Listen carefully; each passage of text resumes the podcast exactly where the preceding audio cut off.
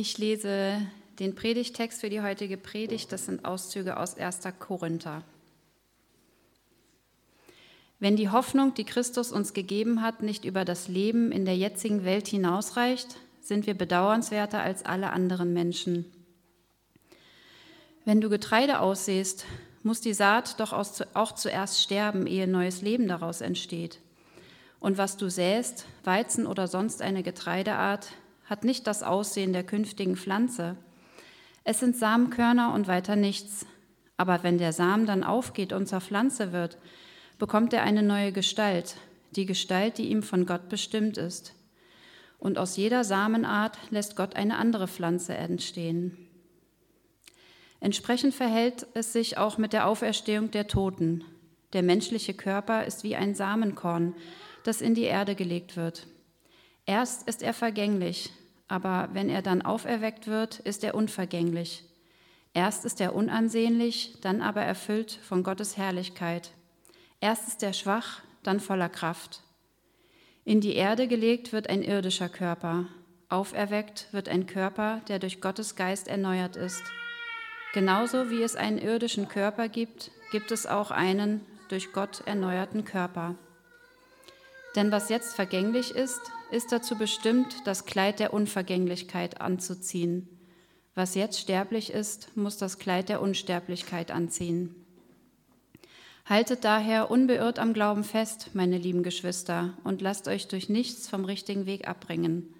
Setzt euch unaufhörlich und mit ganzer Kraft für die Sache des Herrn ein. Ihr wisst ja, dass eure Arbeit nicht vergeblich ist in dem Herrn. Einen wunderschönen guten Morgen. Ich bete.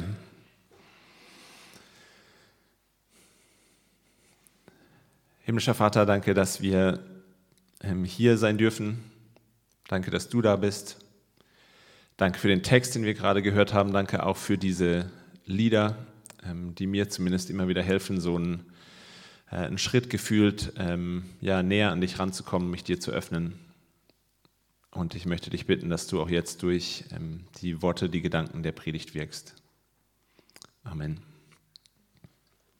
Ja, wir schließen heute unsere Predigtreihe ab, bevor es dann äh, nächste Woche äh, steil in den Advent losgeht. Äh, schließen wir heute die Reihe zu Arbeit und Glauben ab. Und es geht heute um die Frage, was bleibt was bleibt eigentlich übrig von meinem ganzen Arbeiten, von meinem ganzen äh, Einsatz? Was habe ich am Ende äh, des Tages vielleicht bewirkt? Was hinterlasse ich vielleicht auch? Und ähm, die erste Aussage, die wichtigste Aussage, die in diesem Text hier steckt, ist erstmal, es bleibt was. Es bleibt was. Es bleibt was übrig von unserem Arbeiten. Und es bleibt auch was über das Sichtbare, über das, was wir vielleicht so direkt greifen und sehen können, hinaus. Es bleibt selbst was über den Tod hinaus. Ja, dieser Text endet hier mit der wunderbaren und für mich selber sehr, immer wieder sehr ermutigenden Aussage, eure Arbeit ist nicht vergeblich in dem Herrn. Und ich finde, bevor das irgendwas anderes ist, ist das erstmal ein wunderbarer Zuspruch, ist das äh, eine ganz, ganz gute äh, Botschaft, eine ganz, ganz gute Nachricht. Und darauf will ich heute auch den Fokus legen. Denn ich finde, ganz schnell rutscht man äh, bei so einer Aussage, bei so einer Überlegung ähm, auch auf, der, auf der einen oder anderen Seite ab. Denn ich finde, das ist heute zum Beispiel nicht so eine, äh, so eine Motivationsrede. Ja, das soll keine so eine Motivationspredigt we äh, werden. Das steckt, glaube ich, in diesem Text hier auch nicht drin. Also äh, zum Beispiel, ähm, Lukas hat heute Morgen schon was gearbeitet. Er hat nämlich hier die Stühle gestellt. Und äh, man könnte ja jetzt einfach mal die Frage stellen, äh, was bleibt denn am Ende übrig von seiner Arbeit, von seinem Einsatz? Ja? Wir tragen die Stühle nach dem Gottesdienst wieder raus. Der Raum wird genauso aussehen wie vorher. Äh, was bleibt? Und jetzt könnte ich natürlich sagen, Lukas, sorry, dass ich dich so rausgreife, Lukas, ja, du hast heute Morgen nicht einfach nur einen Stuhl gestellt, du hast nicht nur Stühle gestellt, sondern was du jetzt tust, das halt in der Ewigkeit wieder. Deswegen unglaublich großartige Arbeit. Du solltest das immer wieder tun. Wir alle sollten immer wieder Stühle stellen. Es ist so wichtig, es bewirkt so viel. Die Welt ist anders durch deinen Einsatz meine Erfahrung mit äh, solchen Predigten ist, diese Motivation hält erstens nicht lange. So nach zwei bis drei Wochen nutzt sich das irgendwie ab, wenn man dann morgens hier wieder am Stühle stellen ist. Und zweitens äh, finde ich das gerade auch hier in unserem Kontext als Kirche ein spannendes Thema, ähm, so irgendwie zu motivieren und auch das Geistliche äh, irgendwie so zu verursachen, weil irgendwie baut das ja dann auch einen unglaublichen Druck auf. Ja? Also was, was, wenn niemand die Stühle stellt? Was, wenn, äh, wenn wir uns nicht so einsetzen, äh, wie das hier mal so euphorisch verkündet wurde? Fällt dann hier alles zusammen? Und das baut wirklich nochmal einen zusätzlichen Druck auf, den wir, glaube ich, von unserem Alltag her schon zur Genüge kennen, dass in Beruf, dass in Familie, dass in allen möglichen Verpflichtungen so viel an uns hängt. Und äh, das soll hier eigentlich eher so ein Ort sein, um mal aufzuatmen, um mal auszuatmen. Und es ist nicht mein Anliegen und ich glaube nicht das Anliegen Gottes und das Anliegen dieses Textes, uns nochmal zusätzlich hier so eine Last auf die Schultern zu legen. Deswegen äh, gleich zu Beginn, äh, das ist heute nicht in diese Richtung gedacht. Gleichzeitig ähm, lässt der Text aber eben auch nicht die Option offen, von der anderen Seite sozusagen vom Pferd zu fallen und zu sagen, naja, ist ja auch irgendwie alles egal, ja, ob wir uns jetzt einsetzen, ob wir irgendwas machen, ob der Stuhl jetzt gestellt ist oder nicht. Ja, irgendwann wird dieser Stuhl zerfallen, irgendwann wird dieses Gebäude zerfallen, irgendwann werden wir alle zerfallen, irgendwann wird diese Welt zerfallen. Ist doch alles äh, egal und am Ende bleibt irgendwie nichts. So ist es auch nicht. Darauf läuft das äh, hier eben auch nicht hinaus und dagegen ist das auch ein starkes Statement, finde ich. Und ich würde sogar sagen, das ist hier nicht so eine Situation, wo man versuchen muss, das eine oder das andere extrem zu vermeiden. Es ist heute auch keine Predigt, in der es darum geht, irgendwie die goldene Mitte zu finden und so ein bisschen Einsatz und so ein bisschen aber auch entspannt bleiben. Sondern es geht um nochmal was ganz anderes, was überhaupt nicht in diese Kategorie passt, wo wir, glaube ich, so schnell sind in unserem Denken, wenn es darum geht, äh, unsere Arbeit hat doch auch irgendwie einen bleibenden Wert. Es geht nochmal um was ganz anderes, um was, was nicht so leicht greifbar und nicht so leicht sichtbar ist. Und ich will das heute in äh, zwei Punkten versuchen, so ein bisschen uns zumindest dem zu nähern, das zu umschreiben. Ähm, greifbar wird es vielleicht am Ende nicht, aber ich glaube, es kann uns doch ganz, ganz viel mitgeben, uns vielleicht inspirieren zum Weiterdenken. Ähm, genau. Und die beiden Punkte sind äh, ganz einfach, was, was ist denn damit gemeint? Ähm, was das, was bleibt? Was bleibt? Wie kann man sich das vorstellen? Und das zweite dann ganz einfach, was das mit uns macht, was das bei uns, glaube ich, auslösen kann.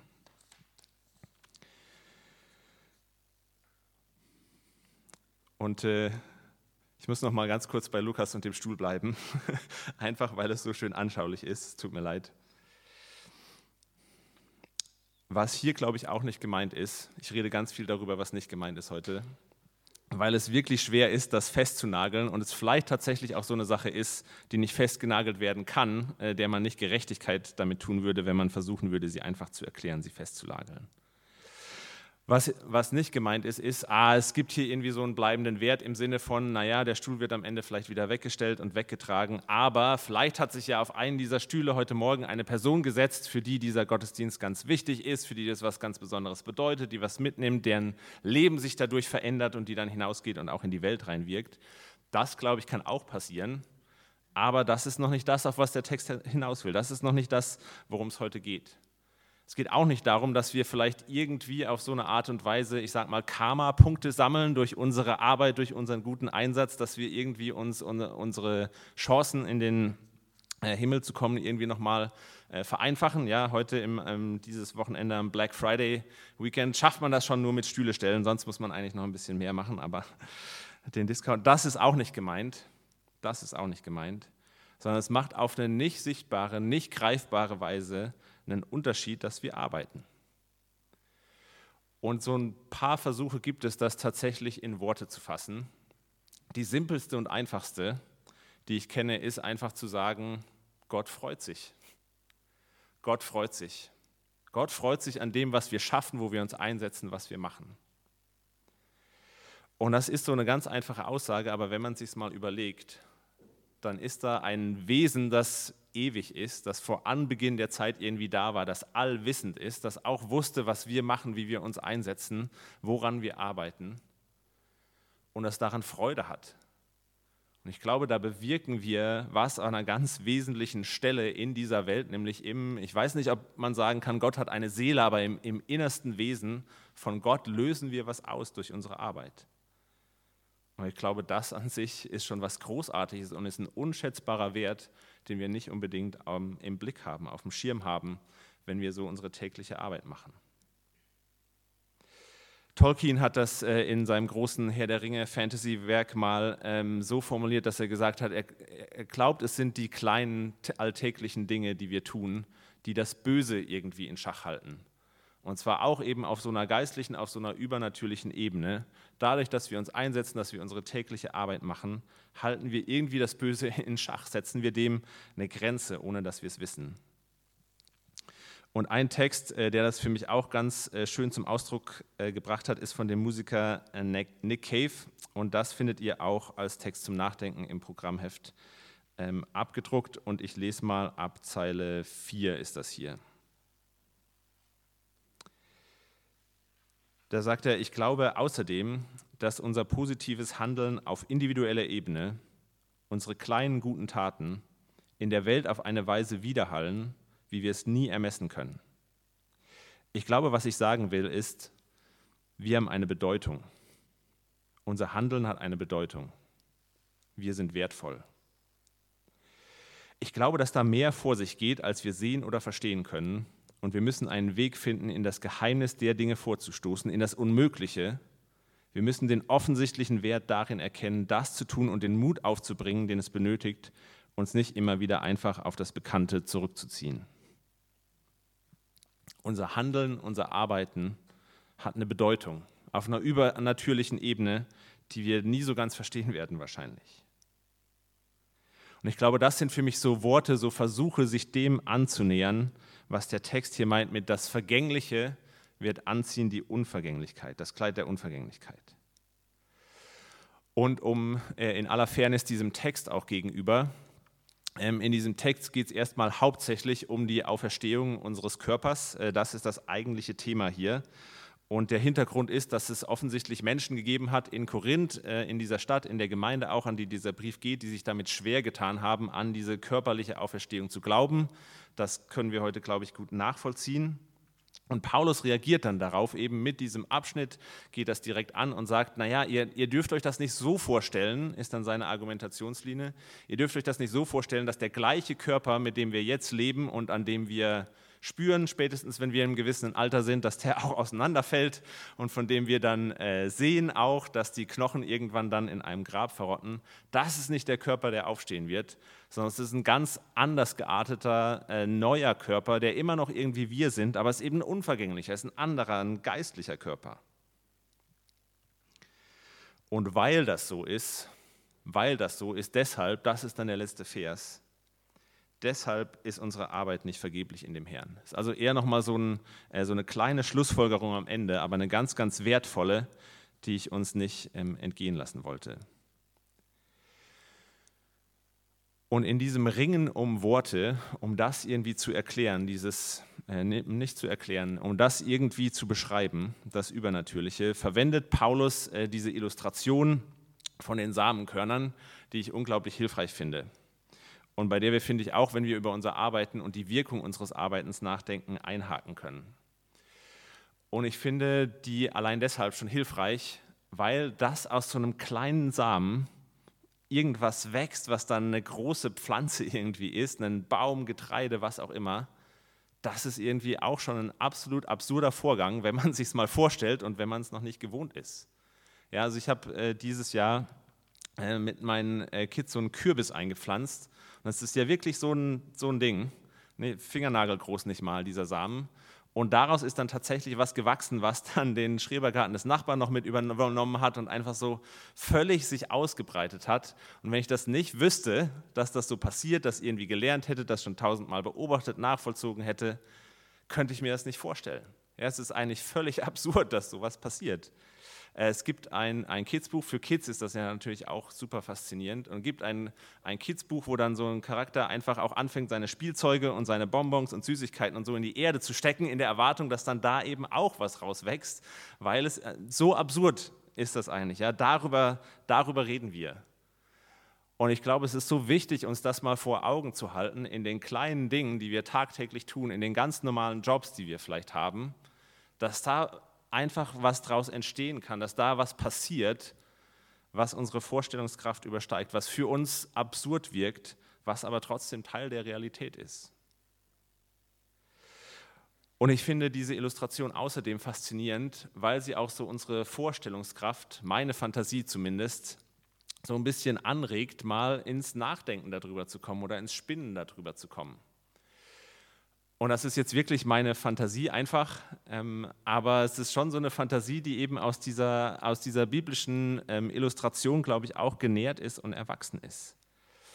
Aber vor meinem Auge ist tatsächlich bei diesem Gedanken so ein inneres Bild entstanden von so Samenkörnern, also kleinen ähm, Comic-Charakteren mit Augen und äh, Beinen und Armen, die so unter der Erde abhängen und ähm, dann darüber reden, arbeiten, machen, ihr Leben da irgendwie führen und gestalten.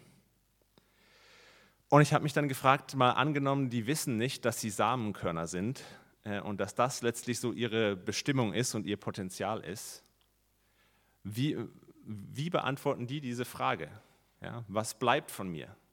Was sind so deren Themen?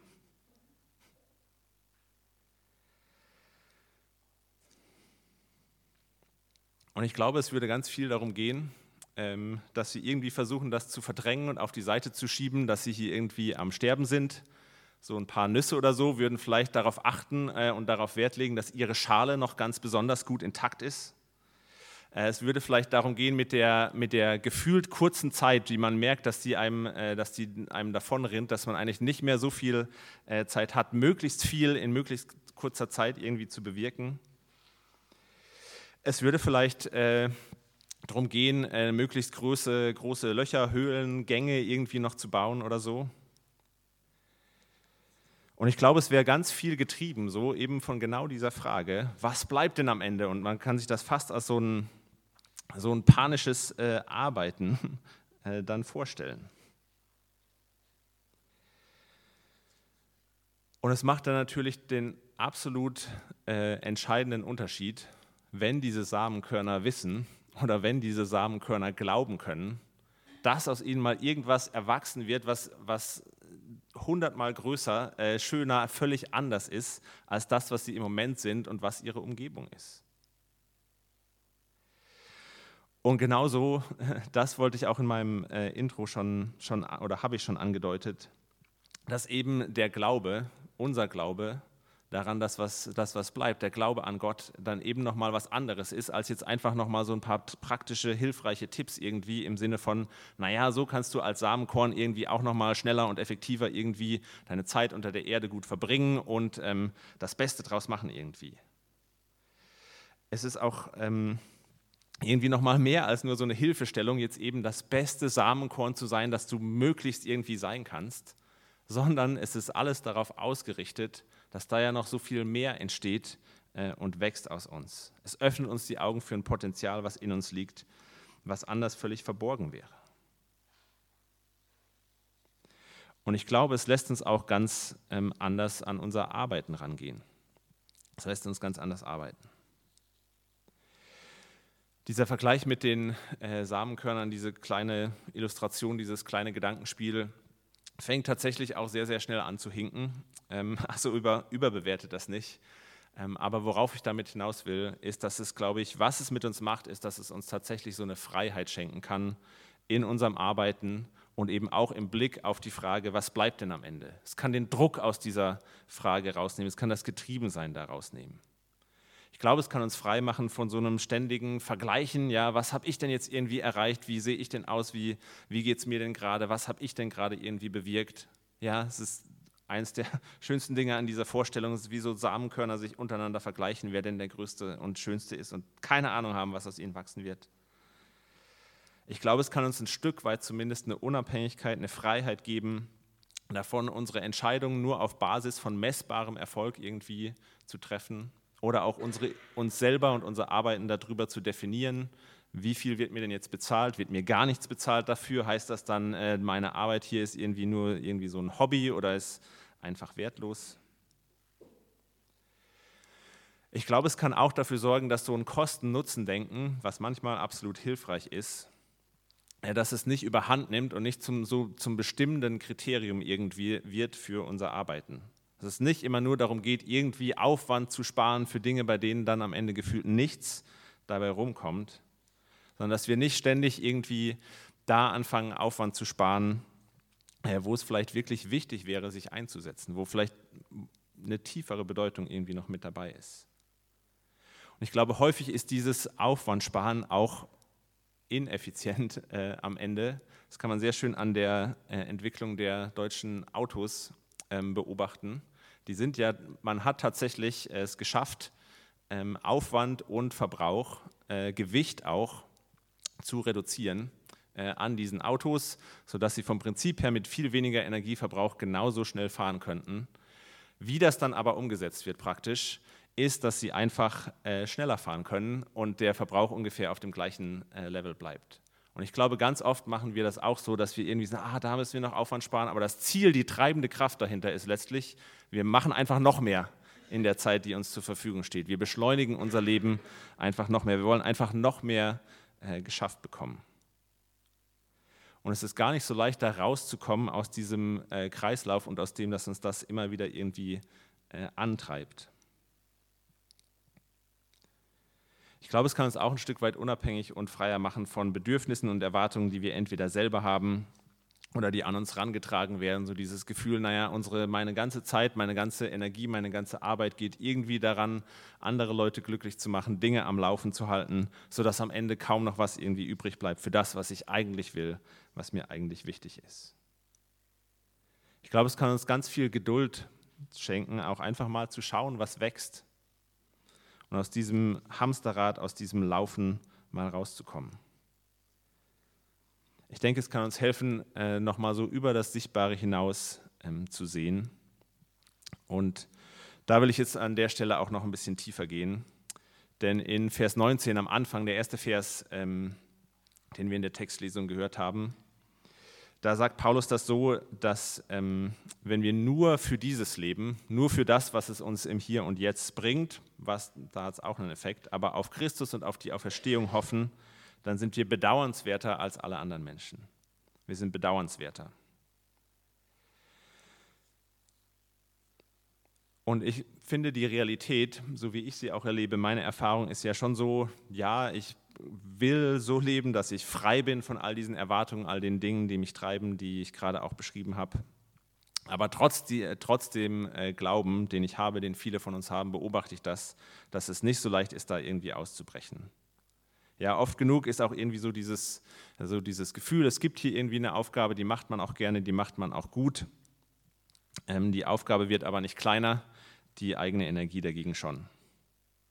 Oder vielleicht kennt ihr auch ähm, dieses Gefühl von, naja, ich habe mich jetzt hier so eingesetzt, ich habe so einen hohen Aufwand betrieben, ich dachte, das bringt uns irgendwie weiter. Ich dachte, das äh, erreicht mehr als das, was jetzt am Ende rausgekommen ist. Und wenn dann genug solche Erfahrungen und Erlebnisse äh, zusammenkommen, dann höre ich das einfach auch immer wieder, dass Leute sagen, naja, mein Glaube an den Wert dieses Projekts, mein Glaube an den Wert meiner Arbeit, mein Glaube an den Wert des Guten in der, äh, in der Menschheit oder die Menschheit als Ganzes, mein Glaube an die Liebe, die gehen mir irgendwie ein Stück weit verloren. Und dann fehlt irgendwie so die Kraft äh, zum Weitermachen an diesem Punkt, trotz allem, was ich jetzt gerade irgendwie aufgezählt äh, und gemacht habe. Und ich glaube, das ist genau der Punkt, von dem Paulus hier redet, wenn er sagt, wenn, wenn das alles ist, was wir hoffen, wenn da, auf das wir hoffen, wenn das alles ist, was wir sehen, was wir hier mit unserem Arbeiten äh, bewirken können, dann sind wir bedauernswerter als alle anderen. Ich glaube schon, dass da was dran ist, dass wir freier agieren können durch unseren Glauben. Ich glaube absolut, dass wir einen Unterschied machen können durch unser Arbeiten in dieser Welt, der sichtbar ist, der greifbar ist, der was bewirkt, der sich lohnt. Auch dafür schon. Aber das ist doch ein Stück weit begrenzt. Ist doch ein Stück weit begrenzt. Und wenn man das mal positiv formuliert, dann könnte man auch sagen, ich glaube, es gibt eine Wirkung unserer Arbeit, die eben noch bedeutender ist als all das, was wir hier im Sichtbaren erreichen können. Und wenn uns die entgeht, das kann durchaus auch durch sichtbaren Erfolg sein, nicht nur durch sichtbaren Misserfolg, aber auch, dann ist das bedauernswert. Und umgekehrt, wenn wir daran festhalten können, dass es diesen übernatürlichen Wert gibt, dann ist das was absolut Beneidenswertes. Dann ist das was absolut Beneidenswertes, weil es, glaube ich, uns sogar an dem Punkt, wo uns so der Glaube an das Gute in die Welt verloren geht oder droht uns verloren zu gehen, weil wir an dem Punkt dann trotzdem noch die Kraft haben, weiterzumachen, einfach weil es das Richtige ist, weil es uns wichtig ist, weil wir überzeugt davon sind. Weil wir trotzdem noch, wie Luther das wohl mal gesagt haben soll, man ist sich nicht mehr so sicher, ein Apfelbäumchen einpflanzen können, auch wenn unsere Perspektive eigentlich ist, morgen geht die Welt unter. Und ich erlebe das in Gesprächen immer wieder, dass, ähm, dass Menschen genau an diesem Punkt, auch an ihrem Glauben, ähm, in ihrer Beziehung zu Gott irgendwie ins, ähm, ins Zweifeln kommen oder ins Fragen kommen. Also so ein Punkt, wo man eben an, an dem Guten in der Welt, an den Menschen irgendwie zweifelt oder äh, wo, man dann sagt, naja, ich habe ich hab aufgehört, irgendwie daran zu arbeiten, mich dafür einzusetzen, weil ich bin so desillusioniert von den Reaktionen, die da kommen oder was, das, was dabei am Ende rumkommt oder eben nicht rumkommt. Und es fällt mir schwer, da überhaupt irgendwie noch an Gott zu glauben.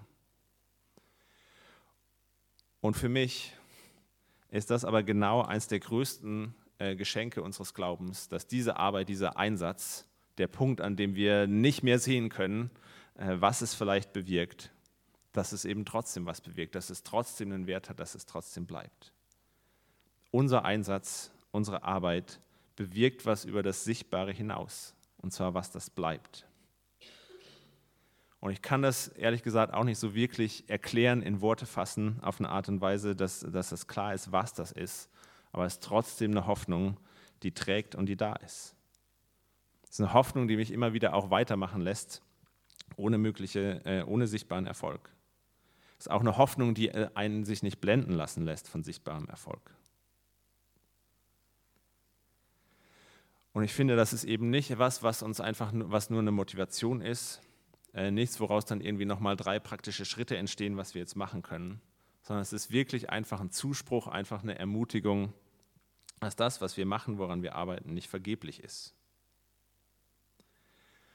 Und ich kenne einige, nicht alle von euch, die hier heute Morgen sitzen, aber ich kann mir das ehrlich gesagt nicht vorstellen, dass es hier in dem Raum heute jemand gibt, die oder der nicht schon was geschafft hat, nicht schon was gemacht hat, was bleibt, was einen bleibenden Wert hat. Und ich würde, ähm, ich würde sagen, dass dieser Glaube uns dann in entscheidenden Momenten, in Momenten, wo es eben darauf ankommt, auch uns die Kraft geben kann, unsere, äh, gemäß unserer Werte zu handeln oder weiterzuarbeiten und ich würde das so sagen, wenn ich nicht ähm, einen Vortrag gehört hätte, von dem ich leider nicht mehr weiß, äh, wo und wie er gehalten wurde. Ich weiß nur noch, dass der Redner einen äh, britischen Akzent hatte. Ähm, ja. Und äh, der hat die Feststellung gemacht, dass wir äh, tatsächlich viel mehr über Werte reden, ja, egal was Menschen über Werte denken, sie sind in aller Munde, es wird darüber gesprochen. Und eine Eigenschaft von Werten ist aber, Werte sind was, die eignet man sich an, ähm, da entscheidet man, ah, das ist ein Wert, den ich verfolgen will. Vielleicht äh, ändern sich die Werte auch mal, man lässt sie auch wieder fallen. Das ist also was, was sehr, äh, sehr variables. Man kann auch seinen Werten im entscheidenden Moment eben treu sein oder untreu sein. Und er sagt dann ein Wort, was in unserer Sprache, in der englischen ähm, zumindest, eben verloren gegangen ist, äh, fast verloren gegangen ist, ist von Tugend zu sprechen. Von Tugend zu sprechen. Tugend ist irgendwie nochmal was ganz anderes als nur ein Wert, weil es was ist, was untrennbar mit der Person verbunden ist. Es ist was, was einem im entscheidenden Moment dann einfach so handeln lässt, wie man dann nicht anders handeln kann. Ja, ich finde, es macht schon Sinn, dass Luther dieses Zitat mit dem Apfelbäumchen zugesprochen wurde, weil er tatsächlich eben auch mal in einer Situation stand, wo er gesagt hatte, ich stehe hier und ich kann nicht anders, obwohl überhaupt nicht klar war, was das jetzt bringt und was das bewirken wird. Ähm, und er aber einfach trotzdem nicht anders konnte. Und ich glaube, der, der Glaube daran, wenn wir das annehmen können für uns, dass unsere Arbeit einen Wert hat über das Sichtbare hinaus, dass sie was bewirkt, das kann in uns diese Tugend wachsen lassen. Passiert äh, nicht auf einmal, passiert äh, wahrscheinlich äh, Schritt für Schritt, muss immer wieder sacken. Aber ich glaube tatsächlich, dass, äh, dass der Glaube, dieser Glaube in dem Sinne das in uns bewirken kann. Und ich will äh, abschließend noch ganz kurz ähm, erinnern bei der Frage, was bleibt, ähm, an die Festrede von Alex zu unserem zehnjährigen PK-Jubiläum. Da hat er genau auch diese Frage gestellt, äh, was bleibt. Und ich fand das super interessant, dass er die tolle Gemeinde, die hier entstanden ist, nur ganz kurz in einem Satz erwähnt hat und äh, dann sehr persönlich darüber gesprochen hat, was bleibt denn für ihn, was hat das denn mit ihm gemacht, was ist denn in ihm passiert. Und ich finde, es ist schon spannend, dass ich glaube, wir oft sehr an dieser Frage hängen hier, was bleibt denn von meinem Arbeiten? Und Gottes Antwort, äh, gerade auch in diesem Text, ist, du bleibst. Du bleibst. Ja, wir denken, naja, ich bin irgendwann weg, was bleibt denn da noch von mir übrig? Ich sterbe, ich vergehe. Und äh, Gott sagt eben, nee, nee, du, du bleibst. Du bleibst. Das Vergängliche wird anziehen die Unvergänglichkeit. Und wir haben keine Ahnung, wie großartig das wird. Und deswegen muss uns das auch, müssen wir nicht, nicht nur so von dieser Frage die ganze Zeit getrieben sein. Was kann ich denn mit der wenigen Zeit, die mir noch bleibt oder den Zwischenzielen, die ich mir vielleicht gesetzt habe, im Leben noch erreichen? Sondern die Frage, was macht denn das, worum ich kämpfe, äh, wofür ich mich einsetze, was macht das, denn das mit mir? Was macht denn das in mir? Ist auch eine ganz entscheidende, hat eben auch eine Bedeutung. Weil ein Teil von dem, was bleibt und was ich nicht so wirklich schreiben, beschreiben und in Worte fassen kann, aber ein Teil von dem, was bleibt, ist, glaube ich, das, was mit uns und in uns passiert, weil wir bleiben. Und der letzte Satz in Alex äh, Rede war dann auch, dass er so einen Moment beschrieben hat, wo er irgendwie da saß, so kurz vor Gemeindegründung und äh, sich gefragt hat, was, was soll denn, wie soll das denn alles gut gehen? Ja, wie, was soll denn werden? Und er den Eindruck hatte, dass Gott ihm eben genau das zugesprochen hat, den Eindruck gegeben hat, naja, Alex, äh, es ist meine Kirche und äh, ich werde mich schon drum kümmern. Ich werde mich schon drum kümmern. Es wird, es wird schon was davon bleiben. Und ich denke, das ist nicht nur auf Kirche beschränkt, sondern das ist auch auf diese Welt beschränkt. Das, ist auch, äh, das gilt auch für diese Welt, das gilt auch für uns, dass Gott sich schon kümmern wird und das, was davon bleiben wird, wofür wir uns einsetzen und was das mit uns macht. Amen.